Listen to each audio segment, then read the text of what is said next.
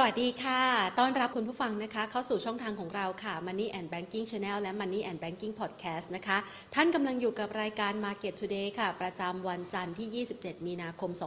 2566 นะคะ สัปดาห์นี้ค่ะ เป็นสัปดาห์ที่หลาย ๆ คนเฝ้าจับตานะคะว่าภาพรวมของการลงทุนของตลาดหุ้นไทย หลังจากที่ฟื้นคืนกลับมาจากระดับสักประมาณ 1,517 1,518 จุดนะคะ ที่ลงไปทดสอบระดับต่ำสุดในช่วงที่ผ่านมาจากความวิตกกังวลเกี่ยวกับวิกฤตในภาคธนาคารของสหรัฐอเมริกาและก็ยุโรปนั้น จะมีโอกาสนะคะของการฟื้นตัวผ่านพ้นแนวต้านที่มีนัยสำคัญอีกครั้งหนึ่งเนี่ยนะคะ 1,600 จุดไปได้หรือไม่นะคะ เลข 1,600 จุดนั้นก็ถือว่าเป็น round number นะคะ round number คือเป็นเลข 00 แบบนี้แหละนะคะ จะเป็นระดับแนวต้านที่มีนัยสำคัญทางด้านจิตวิทยาด้านการลงทุนด้วยนะคะ ซึ่งเวลาที่เราเห็นความเคลื่อนไหวนะคะไม่ว่าจะเป็นสินทรัพย์ไหนก็แล้วแต่เวลามันเป็นราวนัมเบอร์ก็คือ 10 20 30 40 50ประมาณนี้หรือว่าเป็นหลักร้อยร้อยสองร้อยสามร้อยแบบนี้เนี่ยนะคะ ก็จะเป็นแนวต้านหรือว่าเป็นแนวรับที่มีนัยสำคัญทางด้านจิตวิทยานะคะ ดังนั้น ในช่วงจังหวะเวลานี้ค่ะ หลายๆ คนก็เลยกำลังรอประเมินสถานการณ์ว่าการที่เริ่มวิ่งขึ้นมา จากระดับต่ำสุดที่ลงไปสร้างใหม่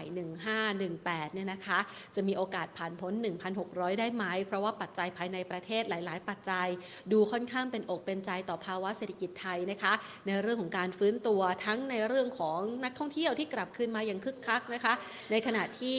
เรื่องของการเลือกตั้งนะคะธีมเกี่ยวกับ election rally ก็น่าจะมาได้นะคะเพราะว่ามีการยุบสภาแล้วกำหนดวันเลือกตั้งแล้วเรียบร้อยนะคะ ดังนั้น ในช่วงของภาพปัจจัยภายในประเทศ ดูสนับสนุน แต่ว่าปัจจัยต่างประเทศดูไม่ค่อยเป็นอกเป็นใจสักเท่าไหร่แล้วค่ะ ช่วงจังหวะวินาทีนี้นะคะ จะเห็นได้ว่าปัจจัยต่างประเทศยังคงมีความผันผวนไม่แน่นอน มีเรื่องของสถานการณ์นะคะของธนาคารขนาดกลาง ในสหรัฐอเมริกา ในขณะที่ตอนนี้เฝ้าจับตาว่ามันอาจจะเกิด domino effect นะคะในฝากฝั่งของธนาคารระดับใหญ่ในยุโรป ซึ่งเริ่มต้นจากเครดิตสวิสแล้วมันก็มีรายชื่อนะคะของธนาคารที่อาจจะเปิดเผยออกมาหลังๆ มานี่นะคะ ที่อาจจะสร้างความกังวลใจอีกนะคะ โดยในเฉพาะอย่างยิ่งค่ะ ในช่วงของวันศุกร์ที่ผ่านมาเราจะเห็นว่ามีการเอ่ยนามของ Deutsche Bank นะคะที่ราคาหุ้นเนี่ยถูกกด แล้วก็ปรับตัวลดลงค่อนข้างจะแรง ในภาวะการซื้อขายของตลาดหุ้นนิวยอร์กเมื่อวันศุกร์ที่ผ่านมานะคะ แล้วก็เริ่มมีการออกมา ถึงการเปิดเผยความแข็งแกร่งนะคะ จากทางด้านของนักวิเคราะห์เอง จากทางด้านของนายกรัฐมนตรีเยอรมนีเองนะคะว่าดอยแบชนั้นยังคงมีความแข็งแกร่ง ในช่วงระยะเวลาที่ผ่านมายังสามารถทำกำไรได้นะคะ เลิกกังวลในเรื่องนี้ แต่อย่างไรก็ตามมันยังอดกังวลไม่ได้นะคะ เพราะว่าเรื่องของผลขาดทุนจากตราสาร AT1 ที่อาจจะไปกระทบกับสถาบันการเงินที่มีการลงทุน หรืออาจจะไปกระทบกับ โอกาสในการออก AT1 ในอนาคตในภาคธนาคารอื่น ๆ ก็อาจจะมีผลกระทบด้วยนะคะ ดังนั้น ในเช้าวันนี้เนี่ยก็มีการรายงานสถานการณ์เกี่ยวกับเรื่องนี้ เกี่ยวกับธนาคารใหญ่ ๆ ในจีนเหมือนกันนะคะว่าในเรื่องของ AT1 ดูเหมือนว่าจีนเนี่ยจะได้รับผลกระทบค่อนข้างน้อย หรือว่าราคาค่อนข้างจะดีกว่าในตลาดอื่นๆนะคะ สิ่งนี้ก็อาจจะเป็นสิ่งหนึ่งที่นักลงทุนต้องจับตากันด้วยนะคะ ดังนั้นเดี๋ยววันนี้เราจะมาประเมินหาโอกาสการลงทุนในช่วงเวลาวิกฤตกันค่ะ โดยเฉพาะอย่างยิ่งสินทรัพย์ทางเลือกนะคะ อย่างทางด้านบิตคอยจะเป็นอย่างไร แต่ก่อนอื่นนะคะ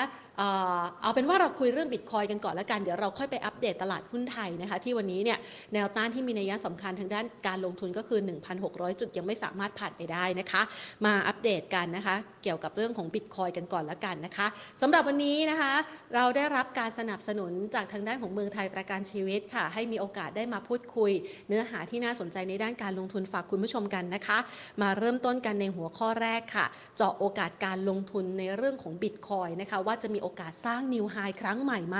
จริง ๆ แล้วแค่ไปแตะนิวไฮเดิมสักประมาณ 69,000นี่นักลงทุนก็น่าจะสบายใจแล้วนะคะ แต่ว่าช่วงจังหวะเวลานี้ความเคลื่อนไหวนั้นจะเป็นอย่างไรค่ะ ไปพูดคุยกันกับคุณสัญชัยป๊อปลีนะคะ หรือว่าคุณซานเจค่ะ ประธานเจ้าหน้าที่บริหารบริษัทคริปโตไมล์จำกัดนะคะ ผู้ร่วมก่อตั้ง Merkle Capital และที่ปรึกษาสมาคมสินทรัพย์ดิจิทัลไทยค่ะ สวัสดีค่ะ สวัสดีครับ ค่ะ วันนี้เนี่ยนะคะหลาย ๆ คนก็อยากจะมามองหาโอกาสการลงทุนนะคะ โดยเฉพาะอย่างยิ่งสินทรัพย์ทางเลือกอย่างบิตคอยบิตคอยเนี่ย year to date นี่ปรับขึ้นมาแบบร้อนแรงมากนะคะ กว่าหมื่นเหรียญนะคะ ตอนนี้เราประเมินสถานการณ์นะคะ จากปัจจัยที่สนับสนุนนี่ปัจจัยหลัก ๆ นี่เป็นเพราะว่าวิกฤตธนาคารหรือเปล่าคะใช่ครับตอนนี้ก็เอ่อตามหลักเลยครับถ้าเราดูเรื่องของ เอ่อเอ่อการเอ่อ macro economic ใช่ไหมครับก็เรื่องของธนาคารทั่วโลกครับที่มีกำลังมีปัญหาอยู่โดยเฉพาะด้านยุโรปกับด้านอเมริกานะครับก็ถือได้ว่าตอนนี้คนเรียกได้ว่าคนที่ถือเงินอยู่ในธนาคารเนี่ยตอนนี้ก็อาจจะต้องมองหาที่ที่จะเก็บสินทรัพย์ของตัวเองในอีกช่องทางหนึ่งหรือว่าที่เราอาจจะเรียกคำว่าใช้คำว่า outside money แล้วกัน คือ outside money เนี่ยอาจจะเป็นทองคำก็ได้ หรือว่าเป็น bitcoin ก็เป็นอีกทางเลือกหนึ่งอะครับ ก็เลยน่าจะเห็นเงิน flow ที่อาจจะเริ่มไหลเข้ามาว่าเออคนอาจจะหมดความเชื่อมั่นในธนาคารไม่ว่าจะอยู่ด้านอเมริกาหรือยุโรปครับเขาก็อาจจะต้องมองหาที่พักเงินเป็นอีกที่หนึ่งแล้วกัน ซึ่ง Bitcoin ก็อาจจะตอบโกตอบโจทย์ตรงที่ว่าเราเป็นดิจิ t a ลโกลตอนนี้อยู่ ถ้าเราไปดูเรื่องของราคาเชาก็ได้ปรับตัวขึ้นมาพอสมควรนะถ้าดูแบบเอ่อมัน month to date performance นะครับ ก็ขึ้นมาจากประมาณหนึ่งหมื่นเก้าพันแปดร้อยห้าสิบดอลลาร์ต่อหนึ่งบิตคอยนะตอนนี้ก็ขึ้นมาอยู่ที่ เอ่อสองหมื่นเจ็ดพันเอ่อเจ็ดร้อยเก้าสิบหรือว่าเกือบเอ่อถ้าไปออ l ไท e ไ i ของเดือนนี้ก็อยู่ที่สองหมื่นแปดนะครับ ก็จะเห็นได้ว่าเบรกขึ้นมาค่อนข้างสูงเหมือนกันนะครับภายในหนึ่งเดือนนะครับ ก็เอ่อเรียกได้ว่าเป็นที่คึกคักอยู่แล้ว ถ้าเราดู year to date performance นะครับ ก็บวกขึ้นมาประมาณเอ่อหกสิบห้าเปอร์เซ็นถ้าเป็น all เอ่อ high สุดของปีนี้ก็เกือบแตะเข้าไปเจ็ดสิบเปอร์เซ็นแล้วครับในในมุมนี้ ซึ่งค่ะผมว่าแนวแนวต้านอีกสำคัญอีกอันหนึ่งก็น่าจะเป็นแนวต้านอยู่ที่สามหมื่นนะครับ ในช่วงนี้ ก็ต้องเอ่อมาดูกันอีกรอบหนึ่งว่ารอบนี้เอ่อหลายๆนักวิเคราะห์หลาย ๆ ท่านก็มองว่าเอ่อตัวเบรกสำคัญก็คืออยู่ที่สามหมื่นดอลลาร์ต่อหนึ่งบิตคอยถ้า ซึ่งผมว่าถ้าเบรกได้เนี่ยครับก็น่าจะเห็นไปอยู่ที่ประมาณสามหมื่นสองประมาณนั้นนะครับในในรอบนี้นะครับในระยะสั้น แต่ว่าถ้าเราดูในเอ่อ macro factor หรือว่าในภาพใหญ่ถ้าซูมเอาออกมาเนี่ยผมว่าตอนนี้บิตคอยก็เป็นตัวเลือกสำคัญแล้วกันในช่องทางการเก็บสินทรัพย์ของเอ่อตัวเราเองอะเพื่อจะต่อต้านเรื่องของเงินเฟ้อ แล้วไปดูเรื่องของเงินอัดฉีดที่ ตอนนี้เอ่อพิมพ์เงินเยอะแยะเต็มไปหมดในมุมที่ว่าเอ่อแบงค์ที่จะล่มอย่างเงี้ยเขาก็มีการเอ่อเรียกได้ว่ามามีการการันตี deposit แล้วก็ เงินก็จะอาจจะไหลออกจากแบงก์เล็กไปเข้าแบงก์ใหญ่ในในภูมิภาคของอเมริกา แล้วถ้าไปดูด้านยุโรปเนี่ยไม่ว่าจะเป็นเรื่องของเฟด i t Suisse หรือว่าดอยส์แบงก์เนี่ยก็เป็นเป็นปัญหาใหญ่ระดับเอ่อภูมิเอ่อระดับโลกอยู่เหมือนกันในในมุมนี้นะครับ แล้วอันนี้อีกเรื่องหนึ่งที่เราต้องคำนึงถึงก็อาจจะเป็นเรื่องของ geopolitics ด้วยครับที่ตอนนี้ รัสเซียก็มีการไปสร้างเอ่อฐานเอ่อผีปนาวุธที่หรือว่าจะเอาไปตั้งที่ยูเครนอยู่เหมือนกันในตัวของนิวเคลียร์ใช่ไหมครับค่ะก็ทำให้เกิดความเอ่อสั่นคลองเหมือนกันในระยะสั้น แต่ก็ยังเห็นได้ชัดเจนว่าบิตคอยก็ยังยืนได้เหนืออยู่ประมาณเนี่ยครับยังไม่หล่นลงไปถึงสองหมื่นห้าแล้วก็เป็นแนวรับที่สำคัญอยู่ตรงนี้นะครับค่ะ จะเห็นว่ามันมีแต่ปัจจัยสนับสนุนนะคะ ช่วงเวลานี้คนก็เลยพยายามที่จะหลีกเลี่ยงการฝากไว้ในรูปแบบของเงินฝากธนาคาร หรือว่าในรูปแบบของสินทรัพย์แบบเดิมๆเนี่ยนะคะหรือว่าออกจากการลงทุนในสินทรัพย์เสี่ยงอย่างตลาดหุ้นด้วย ทีนี้เรามาดูต่อค่ะ คุณซานเจคะในช่วงที่ผ่านมาเนี่ยนอกเหนือจากปัจจัยบวกที่เข้ามาสนับสนุนราคาคริปโตเคอเรนซีแล้วเนี่ยนะคะ แต่มันยังมีอีกหนึ่งปัจจัยอย่างทางด้านของบริษัทที่เกี่ยวข้องกับคริปโตเคอเรนซีค่อยๆ ทยอยจากไปล้มละลายบ้างมีปัญหาในเรื่องของคดีความกันบ้าง หรือแม้กระทั่งไบแนนล่าสุดเนี่ยเพิ่งมีปัญหาคลุกคลักเนี่ยนะคะในการที่ประกาศห้ามถอนสินทรัพย์ดิจิทัลเป็นการชั่วคราว คือมันมีจังหวะคลุกคลักแบบนี้เนี่ยมันจะทำให้เป็นปัจจัยลดทอนความเชื่อมั่น ในการลงทุนในสินทรัพย์ดิจิทัลด้วยหรือเปล่าคะครับก็ต้องบอกอย่างนี้ครับในในวงการสินทรัพย์ดิจิทัลมันเอ่อสถานการณ์เปลี่ยนแปลงเร็วมากค่ะนะคือวันต่อวันเลยครับค่ะก็ ถ้าเราไปดูสตาร์ทอัพที่ทำเรื่องพวกนี้ไม่ว่าจะเป็นอือฮึไบแนนอย่างเงี้ยก็วันนั้นเขาก็มีการชี้แจงเร่งเร่งด่วนก็มีเอ่อเรียกได้ว่าวันนั้นก็มีปัญหาเรื่องของบั๊กนะครับในค่ะในระบบของเขาก็สามารถแก้ได้ภายในสองชั่วโมงครึ่งหรือไม่เกินสามชั่วโมงเนี่ยก็ทำให้นักลงทุนหลาย ๆ คนชื่นใจมา แต่ว่าผมว่าที่เป็นที่น่าสังเกตมากกว่าก็คือว่าเราจะต้องไปดูเรื่องของผู้เล่นรายใหญ่ครับ อย่างตอนนี้ ตัว NASDAQ เองก็ประกาศทำเรื่องของการเก็บสินทรัพย์ดิจิทัลหรือว่าทำเรื่องของ custodian service แล้วแล้วถ้าเราไปดูด้านของเยอรมนีอย่างเงี้ยตอนนี้ก็มีแบงก์ของเยอรมนีจะเริ่มเรียกได้ว่าเป็นการ offer การซื้อหรือว่าให้ให้คนทั่วไปเนี่ยซื้อบิตคอยน์ได้ด้วยในในหนึ่งแบงค์นะครับ ก็จะต้องเห็นได้ชัดเจนว่า ผมว่าในเมื่ออาจจะมีสตาร์ทอัพเล็กๆครับที่หรือว่าสตาร์ทอัพที่อยู่ในวงการสินทรัพย์ดิจิทัลอาจจะล้มหายตายจากไปแต่ว่าอีกมุมหนึ่งผู้เล่นรายใหญ่เนี่ยผมว่าเขาก็มองเรื่องนี้เป็นเรื่องของโอกาสของเขาเหมือนกันที่จะเข้ามาในอุตสาหกรรมนี้ ซึ่งการที่เขาเข้ามาตอนนี้ครับก็เป็นจังหวะที่เรียกว่าค่อนข้างสวยด้วยด้วยเหมือนกันนะเพราะว่าถ้าเราไปเทียบกับตอน 2021นะ valuation ค่อนข้างพีคมากๆแล้วก็ทุกอย่างยังเฟื่องฟูมากๆเงินมันอยู่ในระบบ ของดิจิทัล asset นี่มหาศาลมาก แต่ว่าตอนนี้ก็อาจจะดู down ๆลงไป แต่ว่าผมว่าผู้เล่นที่เขามีวิสัยทัศน์ไกลหรือว่าพวกยักษ์ใหญ่หลายๆเจ้าเนี่ยก็เริ่มวางโครงสร้างแล้วเริ่มเอ่อเอ่อเริ่มจะเริ่มเปิดเปิดบริการพวกนี้ครับในอนาคตอยู่เหมือนกันนะครับค่ะ แสดงว่าคุณซานเจเองก็มองว่ามันยังมีสภาพคล่องอีกจำนวนมาก ที่อยากจะเข้ามาลงทุนในตลาดคริปโตเคอเรนซีในระยะเวลาข้างหน้าใช่ไหมคะ ใช่ครับอันนี้อันนี้เห็นได้ชัดเจนเลยผมว่าค่ะนะประเด็นนี้ครับก็คิดว่าน่าจะเรื่องของเงินสภาพคล่องในอนาคต แต่ว่าอือฮึอีกเรื่องหนึ่งที่เราต้องคำนึงถึงก็คือเรื่องของกฎหมายอเมริกาครับตอนนี้ค่ะเขาก็มีการเขาเรียกว่ากีดกันให้คนนักลงทุนเข้ามาในอุตสาหกรรมนี้ค่อนข้างยากอยู่เหมือนกัน แต่ในมุมอีกมุมหนึ่งถ้าเรามาดูมุมของเอเชียใช่ไหมครับไม่ว่าจะเป็นฮ่องกงอย่างเงี้ยครับก็ตอนนี้ก็มีเรื่องการสนับสนุนให้ใบอนุญาต เออเลี่ยงบริษัทจากทั่วโลกเนี่ยครับมาเข้ามาเริ่มลงทุนหรือว่าสร้างรากฐานที่ฮ่องกงแม้แต่สิงคโปร์เองก็ตามตอนนี้ก็เริ่มมีกฎหมายขึ้นมาอยู่เหมือนกันก็ มันก็จะเป็นอารมณ์ว่าฝั่งอ่ออเมริกาอาจจะดูต่อต้านแต่ว่าฝั่งเอเชียเนี่ยรู้สึกเปิดรับอย่างอ่อกว้างขวางมากขึ้นนะครับเอ่อเป็นอะไรที่น่าสนใจเหมือนกันในมุมนี้ครับค่ะ ทีนี้เรามองเห็นภาพแบบนี้เนี่ยนะครับ ดังนั้นในช่วงระยะเวลาข้างหน้าเราอาจจะเห็น โอกาสของการผลัดใบ เกิดบริษัทใหม่ๆ ที่เข้ามาลงทุนในคริปโตเคอเรนซีหลังจากที่ผู้เล่นหน้าเดิมเนี่ยล้มตายไปแล้วก็จะเริ่มเกิดมาใหม่ ๆ ได้มากยิ่งขึ้นด้วยใช่ไหมคะใช่ครับอันนี้แน่นอนเลยผมว่าเป็นค่ะเทรนด์ที่ชัดเจนเลยครับที่เราน่าจะเห็นเรื่องเรื่องของเอ่อผู้เล่นรายเดิมนะครับก็คือค่ะเป็นผมจะเรียกว่าได้ว่าเป็นพวก traditional player อือฮึในเรื่องของ financial system เก่าๆอะครับเริ่มเข้ามา ในวงการสินทรัพย์ดิจิทัลมากขึ้น ถ้าเราไปดูยกตัวอย่างไม่ต้องไปที่ไหนไกลนะครับ อย่างเมืองไทยเองอย่างเงี้ยค่ะก็มีเอ่อสองแบงก์ยักษ์ใหญ่ก็เริ่มเข้ามาในวงการนี้ละอืมเอ่อในต่างประเทศนี่ผมว่ามันก็เป็นเทรนด์ macro trend ที่เราเห็นได้ชัดเจนแหละว่าหลายๆแบงก์เนี่ยก็เริ่มจะ offer service พวกนี้แล้วให้ลูกค้าเข้าถึงเรื่องของสินทรัพย์ดิจิทัลได้ง่ายขึ้นครับ ค่ะ เราอาจจะเห็นภาพของ กระบวนการหรือว่าเริ่มระยะแรกนะคะที่มีการผลัดใบของบริษัทที่อาจจะแข็งแกร่งไม่พอ หรืออาจจะล้มไปในช่วงที่บิตคอยเนี่ยล่มสลายในช่วงที่ผ่านมานะคะ แต่ว่าพอในระยะถัดไปเนี่ยภาพแบบนี้มันจะเกิดขึ้นอีกหรือเปล่าคะหรือว่าบริษัทที่เกิดขึ้นมาใหม่ก็คงจะเป็นโอกาสหนึ่งที่ได้เรียนรู้อดีต แล้วสามารถก้าวได้อย่างแข็งแกร่งต่อไปค่ะ เราประเมินยังไงบ้างคะเออผมเชื่อว่าเออบริษัท เอ่อล็อตใหม่ที่เข้ามาน่าน่าจะค่ะประเมินสถานการณ์ถูก แล้วตอนนี้นักลงทุนอืมก็มีความเอ่อผ่านร้อนผ่านหนาวมาเยอะแล้วกันผมพูดอย่างนี้ดีกว่าค่ะว่าเจอหลายเหตุการณ์มาใช่ไหมอ่าในวงการคริปโตก็ตามอย่างเงี้ยไม่ว่าจะเป็นเรื่องของ FTX ที่เอ่อล่มละลายไปหรือว่าตัว Terra Luna อย่างเงี้ยค่ะตอนนี้นักลงทุนก็มีความรู้มากขึ้น แล้วก็เคยผ่านเหตุการณ์อย่างนี้มาก่อน ผมเชื่อว่าในอนาคตนี้ทุกคนก็น่าจะมีกลยุทธ์ในการกระจายความเสี่ยงของตัวเอง แล้วก็ประเมินด้วยว่าเอ่อตัวอุตสาหกรรมเนี้น่าจะต้อง มีการคุมเข้มเรื่องของมาตรฐานความปลอดภัยแล้วความเอ่อเรื่องสร้างความเชื่อมั่นให้นักลงทุนด้วยเหมือนกันนะครับในมุมนี้ค่ะ เชื่อว่านักลงทุนก็ได้เรียนรู้นะคะ แล้วก็ต้องรู้จักบริหารความเสี่ยงด้วยหลังจากที่ฟองสบู่ของบิตคอยในช่วงที่ผ่านมาแตก แล้วก็ทำให้เราได้เรียนรู้อะไรหลาย ๆ อย่างพอมาถึงช่วงนี้ค่ะ มันเริ่มฟื้นกลับคืนมาแล้ว แล้วก็มีการประเมินนะคะจากโบรกเกอร์ต่างชาติบ้างผู้เชี่ยวชาญต่างชาติบ้างว่าโอกาสของบิตคอยน์มันอาจจะขึ้นไป new high ใหม่ หรืออาจจะไปทดสอบที่ new high เดิมสักประมาณ 69,000ตรงนี้คุณซันเจมองว่ามันมีโอกาสมากน้อยแค่ไหนคะ เออผมว่านี่เออก็อาจจะไม่ได้ไกลเกินเอื้อม แต่ว่าผมยังค่ะเชื่อว่าถ้าถ้าไป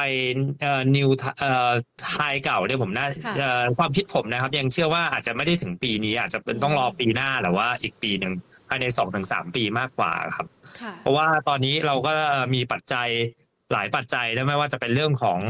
เอ่อเงินเฟ้อที่เกิดขึ้นทั่วโลกอยู่เหมือนกัน และเรื่องของเอ่อระบบแบงค์ที่ล่มสลายกันอยู่ หลายๆประเทศนะแล้วก็มี consolidate- consolidation ขึ้นมาใช่ไหมครับ ตอนนี้คนก็มองหาสินทรัพย์ทางเลือกใหม่ๆอยู่ ผมว่า Bitcoin ก็ตอบโจทย์ตรงนี้ แล้วก็เป็นอีกมุมหนึ่งด้วยให้คนสินทรัพย์เอ่อให้คนศึกษาเรื่องสินทรัพย์ทางเลือกใหม่ๆอะครับ ในในตอนนี้ ก็เชื่อได้ว่าตอนเอ่ออนาคตเรื่องของราคาจะถ้าไม่หลายๆนักวิเคราะห์นะครับก็เห็นว่า เอ่อ predict กันว่าจะไปถึงเอ่อหนึ่งล้านเหรียญเหมือนกันอ่านะที่ผมว่าอาจจะเกินไปนิดหนึ่งนะครับในมุมมองส่วนตัว เพราะว่าค่ะ ถ้าเราไปถึงเอ่อระดับนั้นเนี่ยมันก็อาจจะต้องเกิดภาวะเรื่องของ hyper hyperinflation แบบว่าราคาน้ำมันอาจจะต้องไปถึงห้าร้อยดอลลาร์อย่างเงี้ย ตอนนั้นก็เอ่อเงินก็อาจจะไร้ค่าไปแล้วในค่ะ ก็อาจจะเอ็กซ์ตรีมกันเกินไปนะผมเชื่อว่าน่าจะเอ่อหัวซ้ายไปหน่อยในมุมนั้น แต่ว่าเชื่อว่า ถ้าถ้าปัจจัยหลาย ๆ อย่างเนี่ยทำให้เรื่องของคน educate ได้ว่า เรื่องของ Bitcoin ที่ว่ามันมีความโปร่งใส มีเรื่องของ self custody เก็บ asset ของตัวเองได้ แล้วเป็นการต่อต้านเงินเฟ้อได้อย่างชัดเจนเนี่ยผมว่าเรื่องเรื่องเอ่อเป็นการเก็บเก็บสินทรัพย์เป็นดิจิทัลโกลเนี่ย ผมว่ามุมมองนี้เป็นอะไรที่น่าสนใจสำหรับนักลงทุนที่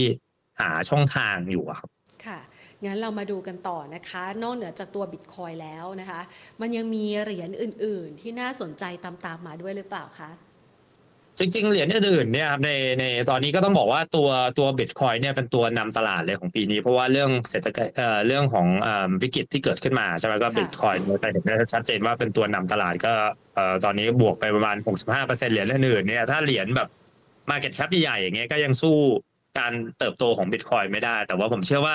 ทุกไซเคิลอะครับมันก็จะมีเรื่องของตอนที่ว่าถ้าบิตคอยไปอยู่ไซด์เวย์ปุ๊บขึ้นถึงจุดจุดอิ่มตัวครับ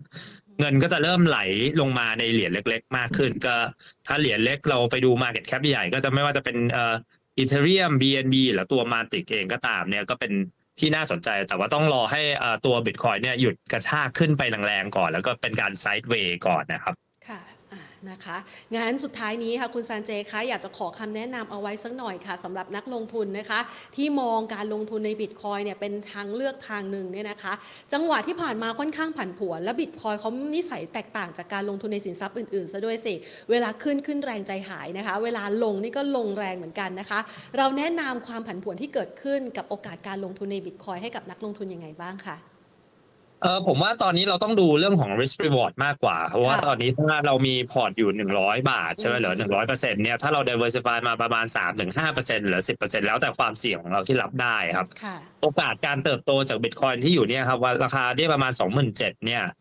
มันมี risk reward สูงมากที่มันอาจจะปรับตัวขึ้นไปได้ประมาณ1 0 0 0 0แสนเหรียญหรือ80,000เหรียญเนี่ยก็ประมาณ2 2 3 เท่าแล้วก็ผมตีไปอีก3ถึง4เท่า แต่ว่าในอีกมุมอีกมุมกลับกันเนี่ยถามว่าบิตคอยสามารถลงไปเอ่อ ลงได้อีกไหมห้าสิบเปอร์เซ็นเนี่ยผมว่าก็ก็เป็นไปได้อยู่เหมือนกันในมุมที่ว่าอาจจะลงไปถึงประมาณหมื่นห้าก็หมื่นห้าถึงหมื่นสองถ้า worst case scenario นะผมว่า risk reward มันก็ดูค่อนข้างน่าสนใจมากครับในในในมุมระยะยาวนะแต่ผมต้องเน้นย้ำก่อนว่าการที่เราถือสินทรัพย์ พวกนี้ให้มองเป็นภาพใหญ่มากกว่าภาพสั้นนะครับอืมอืมเพราะว่าถึงแม้บางครั้งเราอาจจะเอ่อซื้อไปในราคานี้มันอาจจะลงมาสามสิบยี่สิบสามสิบเปอร์เซ็นต์เนี่ย แต่ถ้าเราทนได้ว่าถือไว้เป็นระยะยาว แล้วเป็นอีกส่วนหนึ่งที่เราเก็บพอร์ตโฟลิโอไว้ในระยะยาวเนี่ยผมว่าโอกาสนี่ค่อนข้างน่าสนใจมากเลยครับในในมุมนี้อืมได้เลยค่ะนะคะจะได้ให้คุณผู้ชมนะคะ ท่านนักลงทุนได้นำไปใช้ในการจัดสรรพอร์ตการลงทุนแล้วก็ลงทุนด้วยความระมัดระวังนะคะ หรือว่ามองถึงความผันผวนที่อาจจะเกิดขึ้น เทียบเคียงกับโอกาสในอนาคตด้วยนะคะ วันนี้ต้องขอขอบพระคุณมากนะคะ คุณซันเจค่ะ ครับขอบคุณมากเลยครัสบวัสดีค่ะนะคะสวัสดีครับ ค่ะ คุณซันเจนะคะ คุณสัญชัยป๊อปลีนะคะ ประธานเจ้าหน้าที่บริหารจากบริษัทคริปโตมายด์จำกัดนะคะ และผู้ร่วมก่อตั้ง Merkle Capital และที่ปรึกษาสมาคมสินทรัพย์ดิจิทัลไทยนะคะ ก็มาประเมินสถานการณ์การลงทุนในทิศทางของสินทรัพย์ทางเลือก อย่างบิตคอยน์ให้คุณผู้ชมดูกันนะคะ อยากจะให้คุณผู้ชมดูแบบนี้ค่ะอ่าเดี๋ยวให้พี่โปรดิวเซอร์นะคะขึ้นภาพกราฟนะคะของบิตคอยน์ขึ้นมาสักหน่อย ในจังหวะของการลงทุนในบิตคอยน์นะคะถ้าหากว่าคุณผู้ชมที่มองเห็นภาพทางเทคนิคนะคะแล้วก็อาจจะเคยคุ้นชิน เคยลงทุนในประเภทของการใช้กราฟเทคนิคต่างๆ อยู่บ้างเนี่ยนะคะ ท่านจะเห็นว่าวงจรการเคลื่อนไหวของบิตคอยน์เนี่ยนะคะมันจะมี loop นะคะการขึ้นภาพแบบนี้นะคะ คุณผู้ชมสามารถไปลองศึกษาเพิ่มเติม ลองเอาอเขาเรียกว่า โครงสร้างราคานะคะ จากปัจจัยอยากจะให้คุณผู้ชมได้ไปเรียนเพิ่มนะคะ หรือว่าไปศึกษาเพิ่มเติมอย่างทางด้านของ Dow's Theory ก็ได้นะคะ ซึ่งมันจะเป็นทฤษฎีที่บ่งบอกถึงความรู้ความอารมณ์ของนักลงทุนนะคะในตลาดต่อสินทรัพย์นั้นๆนะคะ นี่ก็เป็นภาพหนึ่งที่คุณผู้ชมอาจจะเอาไปลองเปรียบเทียบดูว่า ณ ปัจจุบันเนี่ยบิตคอยอยู่ในช่วงระยะเวลาไหน และการปรับตัวเพิ่มขึ้นมาในช่วงระยะเวลาที่ผ่านมา จากวิกฤตธนาคารก็ถือว่าเป็นภาพหนึ่งที่ขานรับกับปัจจัยเสี่ยงที่เกิดขึ้นจากทั่วโลกด้วยนะคะ แล้วก็เป็นอีกหนึ่งสินทรัพย์ทางเลือกเพียงแต่ว่าเวลาที่ลงทุนเนี่ยอาจจะต้องมีความระมัดระวังถ้าหากว่าใครที่ไม่ได้เชี่ยวชาญกับสินทรัพย์ที่มีความเคลื่อนไหวรวดเร็วแล้วก็ร้อนแรงนะคะ ทีนี้เรามาดูต่อภาพบรรยากาศการลงทุนนะคะของตลาดหุ้นไทยกันบ้างนะคะ วันนี้เนี่ยตลาดหุ้นไทยอย่างที่รายงานกันในช่วงต้นนะคะว่าทดสอบที่ประมาณ 1,600เนี่ยยังไม่ทันแตะเลยนะ ยังไม่ได้แตะนะคะ ยังไม่สามารถผ่านไปได้นะคะ ดังนั้นภาพบรรยากาศในช่วงเวลานี้นะคะ หลาย ๆ คนก็อาจจะรู้สึก อืมอีกนิดนึงจะไปแล้วนะคะแต่ก็รู้สึกกังวลใจเหมือนกันว่าจะผ่านไหมจะไปได้หรือเปล่านะคะ ในจังหวะที่ตลาดหุ้นทั่วโลก แล้วก็ยังคงมีวิกฤตเรื่องของธนาคารรออยู่ แถมช่วงนี้นะคะ หุ้นในกลุ่มธนาคารก็ปรับตัวลงมาจากความวิตกกังวลดังกล่าวด้วยนะคะพร้อมกันนี้เอง แรงไม่ค่อยจะมีวันนี้ต้องยอมรับแบบนี้นะคะ ครึ่งวันแรกมูลค่าการซื้อขายค่อนข้างเบาบางแล้วค่ะ อยู่ที่สักประมาณ 18,000 กว่าล้านบาทเท่านั้นนะคะ ปิดตลาดภาคเช้าที่ระดับ 1,594.35 จุด ปรับตัวเพิ่มขึ้น 2.5 จุดนะคะ โดยหุ้นของ K-Bank ไม่เปลี่ยนแปลง Advance ปรับลดลง 0.47% BBL ปรับลดลง 0.65% SCB ไม่เปลี่ยนแปลง ส่วน CPO ขยับเพิ่มขึ้น 0.4%ค่ะ เรามาประเมินสถานการณ์การลงทุนในตลาดหุ้นไทยกันต่อดีกว่านะคะว่าเราจะมองภาพการลงทุนในวันนี้อย่างไรดีนะคะ แล้วก็วางแผนสำหรับอนาคตข้างหน้าด้วยนะคะ พูดคุยกับดรวิน อุดมรัชตะวานิชประธานกรรมการบริหารจากบริษัทดาวโอ ประเทศไทยจำกัดมหาชนค่ะ สวัสดีค่ะ ดรวินคะสวัสดีครับ คุณแพน วันนี้นี่เราขึ้นมาจ่อๆที่ 1,600 จุดค่ะ ดรวินคะ หลังจากที่ซุดลงไปทดสอบใกล้ ๆ ระดับ 1,520 จุดนะคะ ตอนนี้เนี่ยเรามองว่าโอกาสจะไปต่อมีไหมคะ จริง ๆ ในช่วงสั้นเนี่ยไอตัวความกังวลของวิกฤตอะครับวิกฤตสถาบันการเงินทั้งในสหรัฐและในยุโรปเนี่ยผมคิดว่า price in ไปค่อนข้างเยอะนะครับโดยรวมคิดว่าอาจจะมี short-term momentum ที่ทำให้เรา rebound ต่อไปได้ ไป test ประมาณแถวๆ ใกล้ๆพันหกร้อยยี่สิบนะครับ ซึ่งจริงๆ ไม่ได้ไกลนักก็อีกสักประมาณเปอร์เซ็นต์กว่าๆถ้ามองในแง่ของดัชนีนะครับผมค่ะอ๋อ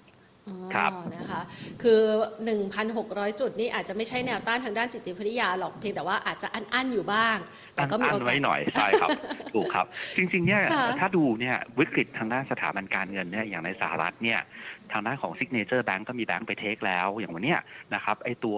SVB Bank นะครับ First Citizen ก็มาซื้อ deposit ซื้อโลนของเขาไปนะครับ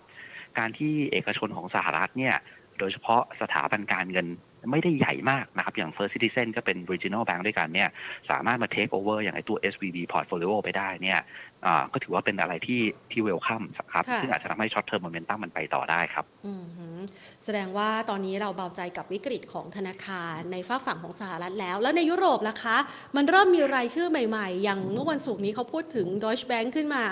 เราประเมินครับยังไงบ้างคะต้องพูดนะครับว่าในแง่ของความกังวลด้านสถาบันการเงินเนี่ย มันไม่ใช่บอกว่า ในช่วงสั้นมันไปแล้วมันจะไม่กลับมาอะต้องใช้คำพูดนี้นะครับ เพราะว่าสถาบันการเงินเนี่ยยังไงก็ตามมันมีผลกระทบจากการปรับขึ้นของอัตราดอกเบี้ยนะครับทั่วโลกอยู่แล้วนะครับโดยเฉพาะในแง่ของเขาเรียกว่า mark to market ของเขาเนี่ย ความที่เรายังไม่แน่นอนว่าสุดท้าย mark to market loss เนี่ยจากการที่ดอกเบี้ยปรับขึ้นในไอ้ตัวสินทรัพย์ที่เขาถืออยู่จะเป็นยังไงเนี่ยยังไงเนี่ยในช่วง mid to long term นะครับก็คือประมาณช่วง 3 เดือนถึง 1 ปีเนี่ยเรื่องนี้จะไปไปมาๆไปเรื่อยๆนะครับอืมเมื่อกี้ที่ผมบอกว่าเป็น short term เนี่ยมันก็จะเป็น short term rebound ค่ะเขาเรียกว่า welcome news ในช่วง short term จะเป็น short term momentum แต่อ่าฮะ middle term เนี่ยเดี๋ยวพอไปแป๊บหนึ่งเดี๋ยวก็จะมีชื่อแบงก์ใหม่โผล่มา ผ่านไปอีกแป๊บหนึ่งถ้าเฟดถ้า ECB ขึ้นดอกเบี้ยอีก เดี๋ยวก็จะมีคำพูดใหม่ๆโผล่มา ซึ่งมันเป็นความกังวลที่ติดไปเรื่อยๆ กับทั้งดอกเบี้ยขาขึ้น และภาวะชะลอตัวของเศรษฐกิจครับ ค่ะนะคะก็อาจจะเป็นภาพของความกังวลเป็นระลอกระลอก แต่ว่าใช่ก็จะแต่เป็นว่าช่วงสั้นๆน่ายังน่ายังพอมีรูมต้องใช้คำพูดนี้ถ้าเป็นค่ะหลักวันเนี่ยพอมีรูมครับค่ะพอมีรูมเนี่ยมันครับขึ้นไปอีกแค่ 20 จุดเองนะคะ จังหวะนี้ครับดรแนะนำนักลงทุนยังไงดีอะคะ จริงๆต้องบอกว่าช่วงนี้เนี่ยเอ่อไม่ใช่ช่วงนี้ตลาดค่ะหุ้นนี่ก็เร็วอยู่แล้วนะครับอ่าฮะแล้วมันก็เร็วขึ้นไปเรื่อยๆ ตามภาวะค่ะไอ้ตัว globalization อินเทอร์เน็ตแล้วก็พวกเว็บตรีอะไรที่มันโผล่เข้ามานะครับ ต้องบอกว่าในช่วงสั้นเนี่ยแนะนำยังไงเล่นหุ้นที่มันเป็นตัวที่มันมี specific theme ที่มี specific good news นะครับค่ะอย่างถ้าหุ้นไทยเนี่ยชัดเจนมากอย่าง WHA เนี่ยมาค่อนข้างแรงนะครับทางดาวโอเราเนี่ยค่อนข้างแนะนำมาก ๆ เลยเพราะว่าเรื่องเกี่ยวกับการขายที่ดินเพื่อรองรับอุตสาหกรรม EV เอ่ยแล้วก็การขยายอุตสาหกรรมอื่นๆใน EEC เอ่ยนี่มันมันชัดเจนมาก ๆ โดยเฉพาะอย่างยิ่งตั้งแต่หลังเปิดเมืองเนี่ยตั้งแต่คนจีนบินมาได้เนี่ยโอ้โหมันมันมีความมันมีความเขาเรียกว่าชัดเจนเลยทีเดียวนะครับ อย่างเนี้ยถือว่าเป็น specific good news นะครับหรือว่าอย่างกังกุนเองเนี่ยที่ราคาลงมาก็ค่อนข้างเยอะนะครับ อาจจะมีเรื่องเกี่ยวกับข่าวดีๆ เรื่องเกี่ยวกับในแง่ของไอ้ตัวประมูลโรงไฟฟ้าพลังงานลมใหม่อย่างเงี้ยนะครับ ก็อาจจะเป็นตัวบางตัวที่เราคิดว่าอาจจะเป็น specific good news ที่เราแนะนำให้นักลงทุนลงทุนได้ครับอืมหุ้นใหญ่เนี่ยจริง ๆ ต้องบอกว่าอ่าอาจจะหลีกเลี่ยงไว้ก่อนนะครับ เพราะว่ายังไงอ่าทางดาวโอ เราคิดว่าแรงขายต่างชาติเนี่ย นะครับคงไม่จบง่ายๆถึงแม้มันจะเบาบางลงใช้คำพูดนี้นะถึงค่ะแม้จะเบาบางลงแต่เราคิดว่ายังไม่จบง่ายๆ เพราะว่าอ่าสองปีที่ผ่านมาเขาซื้อมาเยอะจริงๆนะครับเขาเพิ่งเริ่มขายมาสองเดือนเองจริงอยู่สองเดือนที่ขายไปมีค่าเท่ากับสี่เดือนที่ซื้อมา แต่ว่ามันยังเหลือรูม ให้เขาค่อยๆระบายของได้อีกเยอะต้องใช้คำพูดนี้ดังนั้นค่ะสำหรับหุ้นใหญ่จริง ๆ เนี่ยอ่าก็ต้องแนะนำว่าก็ ถ้าซื้อเพื่อปันผลเอยหรือว่าได้ปันผลแล้วก็ออกเนี่ยสวิตซิ่งไปตัวอื่น ก็อาจจะเป็นธีมที่ดี แต่ว่าตอนนี้เราแนะนำหุ้นตัวที่ที่มีข่าวดีเฉพาะเจาะจงจริงๆนะค่ะ ข่าวดีเฉพาะเจาะจงเนี่ยนะคะเมื่อสักครู่นี้ได้ยินตัวกันกุลตัวหนึ่งแล้ว แล้วก็ถ้าจะเป็นก็คือนิคมอุตสาหกรรม มันมีไฮไลท์เป็นตัวไหน WSA อ่าใช่ WSA ครับที่เมื่อกี้ได้พูดไปว่า โอ้โหอ่าฮะชัดเจนมากเลยว่า อันนี้เป็นท็อปพิกของอ่าทางด้านของ Industrial Estate ของเราเลยนะครับค่ะที่ที่เราให้ไปครับผมค่ะ ทีนี้มาดูต่อนะคะ อย่างเมื่อสักครู่นี้เนี่ยดรพูดถึงมุมมองของสายตาต่างชาติต่อตลาดหุ้นไทย คือเขาเริ่มลินขายแล้วล่ะ แล้วก็แสดงว่าเราไม่มีเสน่ห์เหมือนที่ผ่านมาแล้วใช่ไหมคะ ต่อจากนี้เขาวางโพซิชันของตลาดหุ้นไทยเอาไว้ยังไงคะจริงๆต้องพูดนะครับว่าค่ะมันเป็นไซเคิลนะครับอืมคำพูดเนี้ยว่าตลาดหุ้นไทยมีเสน่ห์ไม่มีเสน่ห์มันกลับค่ะมาเรื่อยๆ เพราะว่าตลาดหุ้นเนี่ยอาพอ พอเงินมันเข้าถึงจุดหนึ่ง มันก็ต้องถึงอืมเวลาที่เงินมันออกนะครับ เมื่อสามสี่ปีที่แล้วเนี่ยโอ้โหทุกคนพูดเลยต่างชาติไม่ซื้อหุ้นไทยมาเป็นเวลานานละบ้านเราไม่มีเสน่ห์อย่างนี้อีกแล้วหรือเปล่าเราค่ะเราจะทำยังไงถึงเอาเขากลับมา พอเขากลับมาเนี่ย พอโควิดเนี่ยมาได้พักหนึ่งเขาเริ่มกลับมาแล้วกลับมาเยอะเชียวนะ กลับมา2ปีติดเต็มๆนะครับแล้วก็ซื้อเป็นหลักแสนล้านบาทช่วงนั้นเนี่ยเป็นช่วงที่เห็นว่าดอกเบี้ยเวลามันลงเนี่ยเขา migrate investment switch investment เนี่ยจากในแง่ของบ้านเขาเอยหรือเงินที่เกินจากบ้านเขาเนี่ยมาหาในภูมิภาคอื่นๆ แต่ตอนนี้เงินมันตึงต้องใช้ว่าเงินมันเริ่มตึงนะครับ การที่ดอกเบี้ยขึ้นเอยการที่ทำ QT เอยเนี่ยทำให้เงินตึง ก็ไม่แปลกนะครับ ที่เขาจะต้อง switching investment ที่ได้กำไร switching investment ที่เขาใส่เข้ามาเยอะๆเนี่ยออกไปบ้างในการเข้าไปหา investment อื่น หรือแม้กระทั่งเข้าไปถือเป็นเงินสด และการคืนหนี้อันนี้ก็เป็นสิ่งที่เป็นเกินปกติ ดังนั้นนี่เหตุผลว่าทำไมอะเวลาเขาเข้าเขาเป็นละลอก เวลาออกก็จะออกเป็นละลอกเช่นกันอืมเราถึงเรียนว่าจริง ๆ หลายท่านบอกอุ้ยต่างชาติขายเยอะเลยเดี๋ยวก็จบ อยากค่ะให้มองเป็นไซเคิลจริง ๆ ทุกครั้งเขาไม่ได้เข้าออกกันเป็นหลักเดือน เขาเข้าออกกันเป็นหลักปีอืมนะครับอยากให้มองอย่างนี้จริงอยู่ว่าละลอกแรกอาจจะจบไป แต่เราว่าเรามองว่าถ้ามองเป็นมีเดียมเทอมเนี่ยอ่าจะถามว่าต่างชาติจะกลับเข้ามาซื้ออย่างมีนัยยะอีกไหม ผมคิดว่าโอกาสเป็นไปได้ยากค่ะจนกว่าดอกเบี้ยจะพีคแล้วดอกเบี้ยจะเริ่มเห็นทิศทางในแง่ของการเป็นขาลงอย่างชัดเจน อันนั้นนะผมคิดว่าโอกาสที่เงินต่างชาติจะกลับมาเนี่ย ค่อยมีอีกระลอกหนึ่งครับ ค่ะ ดรคะ ไหนบอกว่าต่างชาติเขาสนใจเรื่องของการเลือกตั้งไทยไงคะ เป็นพอจะเป็นแบบธีมอะไรที่เขาจะเข้ามาซื้อไหมหรือว่าตอนนี้เขาไม่สนใจแล้วคะ คือคือจริงๆต่างชาติสนใจนะครับเออผมว่า as a policy อะค่ะใครๆก็สนใจเพราะอ่าฮะเพราะว่าอ่ารัฐบาลเอยจะเป็นตัวกำหนด policy ว่าควรหรือไม่ควรจะเข้ามาลงในประเทศนี้นะครับค่ะแต่ก่อนที่เราจะไปถึงจุดนั้น ผมต้องใช้คำว่าอย่างนี้ก่อนอ่าฮะปกติเนี่ย election rally election rally นะครับค่ะปกติแล้วมันจะเป็นเรื่องของ ต้องใช้คำว่ากองทุนในประเทศ นักลงทุนในประเทศจะเป็นส่วนใหญ่ ที่มองเห็นกำลังซื้อในช่วงของ election ที่มันจะมานะครับในการที่เข้าไปเขาเรียกว่าดักเก็บหุ้นไว้ก่อนก่อนที่จะมี election ค่ะแล้วก็อาจจะมี sell on fact ตอนที่เห็น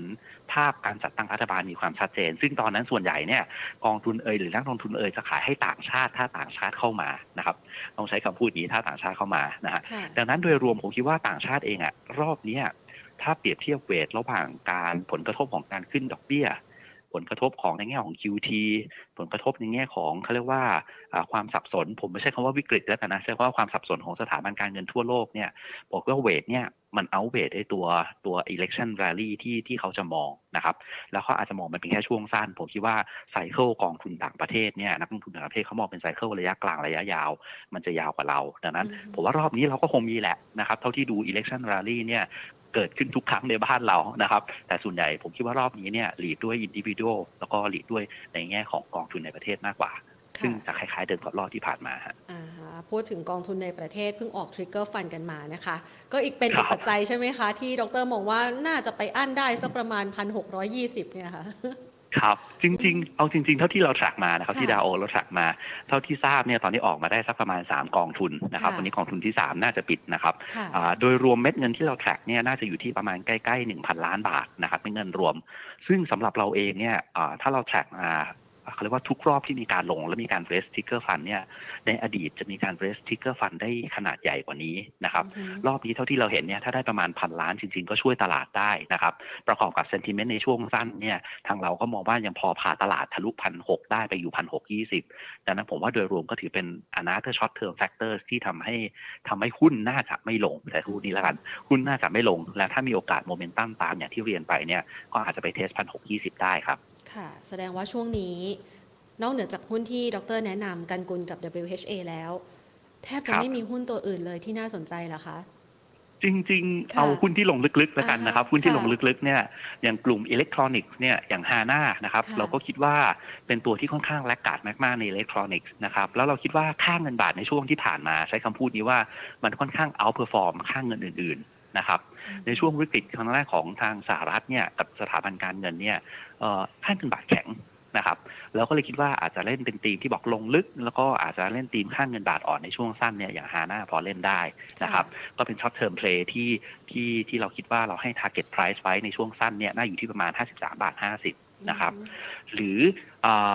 หลายหลายๆท่านถามว่าเอ๊ะ จะกลับไปเล่นแบงก์ใหญ่ได้ไหมอะใช้คำพูดนี้แต่นั้นถามกลับมาเล่นแบงก์ใหญ่ได้ไหมนะครับอือฮึทางเราก็มองว่าจริง ๆ ก็พอเล่นได้นะครับ อาจจะเล่นตัวที่ underperform หน่อยนะครับ อย่างแบงก์ใหญ่ตอนนี้ BBL เนี่ย outperform ที่สุดนะครับเราก็เลยแนะนำว่าถ้าเป็น relative play เนี่ย ตอนนี้หันกลับมาเล่น K-Bank ก็อาจจะเป็นตัวที่ underperform แล้วก็มีโอกาสจะมีใช้คำว่า short term upside มากกว่าทางด้านของ BBL อันนี้เราเรียกว่าเป็นเผื่อคนที่ คนที่ชอบแบงค์เนอะค่ะน่าจะมีคนส่วนใหญ่ที่ชอบแบงค์ด้วยก็อาจจะเป็น relative play ที่เล่นได้นะครับค่ะหรือทีมที่ที่อยากได้ dividend เยอะๆอะทีมที่อยากได้ dividend เยอะๆนะครับ เราก็ initiate ในแง่ของ recommendation กับ ASK นะครับเอเชียเสริมกิจนะครับ มองว่าในแง่ของไอ้ตัวหุ้นน่ะปรับลงมาค่อนข้างเยอะ และ dividend ปีนี้นี่โอ้โหเยอะเยอะมากนะครับ เป็นหลักค่ะเป็นหลัก double digit นะครับ เราก็เลยมองว่าสำหรับคนที่อยากจะช่วงสั้น เล่นตัว XD นะครับ แล้วก็เอาหุ้นตัวที่ลงลึกๆ แล้วคิดว่าอาจจะมีโอกาสที่ที่ได้ XD ไปแล้วก็ได้ XD ฟรีใช้คำพูดนี้เราก็เลยแนะนำเอเชียเสริมกิจไปนะครับค่ะ สุดท้ายนี้ค่ะ ดรคะอยากจะให้ดรช่วยฝากนะคะ เป็นคำแนะนำสำหรับการวางแผนการลงทุนกันซะหน่อย เพราะว่าช่วงนี้เนี่ย เวลาหุ้นขึ้นหุ้นลงขึ้นหลายจุดมากนะคะ แล้วก็ปรับตัวค่อนข้างหวือหวา นักลงทุนครับจะวางแผนการลงทุนที่เหมาะสมยังไงในภาวะที่ตลาดหุ้นยังคงคุกรุ่นไปด้วยความสับสนในต่างประเทศเนี่ยค่ะครับต้องเรียนอย่างนี้เลยนะครับว่าค่ะความคุกรุ่นจะอยู่กับเราไปเรื่อยๆ เพราะว่าอือฮึทาง DAOL เราไม่เชื่อว่า cycle ดอกเบี้ยจะสุดแค่นี้ค่ะตลาดอาจจะ price ว่าสุดแล้ว แต่จริงๆเรามองว่ามีโอกาสขึ้นไป 5.5 ถึง 5.75 เลยทีเดียวอืมดังนั้นตราบใดที่ดอกเบี้ยยังอยู่ในช่วงขาขึ้น การวาง portfolio ต้องจำเป็นจะต้องวางพอร์ตแบบค่อนข้างconservative และรวดเร็วนะครับค่ะ conservative และรวดเร็ว ซึ่งอย่างหุ้นเล็ก ๆ หลายตัวที่เราแนะนำไปเนี่ยที่มี specific news ถ้าได้กำไรจนถึงจุด target เราแนะนำให้ต้องขายค่ะ มันไม่มีของที่เรียกว่ารักแล้วรักถาวรต้องใช้คำพูดนี้ค่ะนะครับในทางกลับกันก็อย่าเพิ่งรีบเข้าไป fully invest นักนะครับแม้จะมี short term momentum เพราะว่าตราบใดที่ดอกเบี้ยอยู่ในช่วงขาขึ้น เศรษฐกิจเนี่ยชัดเจนมากๆว่าอยู่ในช่วงชะลอลง ผมยังไม่ใช้คำว่าถดถอยนะ ดังนั้น2 factors เนี่ยประกอบกับความสับสนด้านสถาบันการเงิน ซึ่งเป็น factor ที่3เนี่ยมันจะเป็นจุดที่ทำให้เอ่อ sentiment เนี่ยกลับได้เร็ว กลับมาสู่ความอ่อนไหวได้ค่อนข้างเร็ว ดังนั้นตรงนี้นี่เองเวลาจัดพอร์ตนะครับ ขาลงนะครับ อาจจะค่อยๆ ทยอยซื้อและ set target ขาขึ้นนิดนึงว่าถ้าได้กำไรสักประมาณ 5%บวกลบ ก็ควร take profit ไปเพื่อรอรอบหน้า การที่จะหวัง leg ขึ้นทีเดียวเนี่ยโอ้โห20% 30%เนี่ยในช่วงไซเคิลนี้น่าจะเป็นไปได้ยากนะครับ น่าจะเป็นไปไม่ได้จนถึงอย่างน้อยเนี่ยปลายปีเลยทีเดียว แล้วค่อยมาดูสถานการณ์ใหม่ครับ ค่ะ ได้เลยค่ะ ไว้มีโอกาสนะคะ จะขอเรียนเชิญดรนะคะ มาให้คำแนะนำกันอีกครั้งหนึ่งนะคะ ยินดีครับผม ค่ะวันนี้ขอบพระคุณมากสวัสเลดียครัค่ะบสวัสดีค่ะนะคะ ก็เป็นคำแนะนำนะคะ ในช่วงจังหวะที่ภาวะความผันผวนที่เกิดขึ้นจากต่างประเทศ ยังไม่คลี่คลายสถานการณ์นะคะจำคำแนะนำของดรไว้เลยนะคะ ต้องวางแผนการลงทุนแบบคอนเซอร์เวทีฟนะคะ แต่ว่าจังหวะของการลงทุนอาจจะต้องมีความรวดเร็วกันสักนิดหนึ่งนะคะ ดูค่อนข้างจะ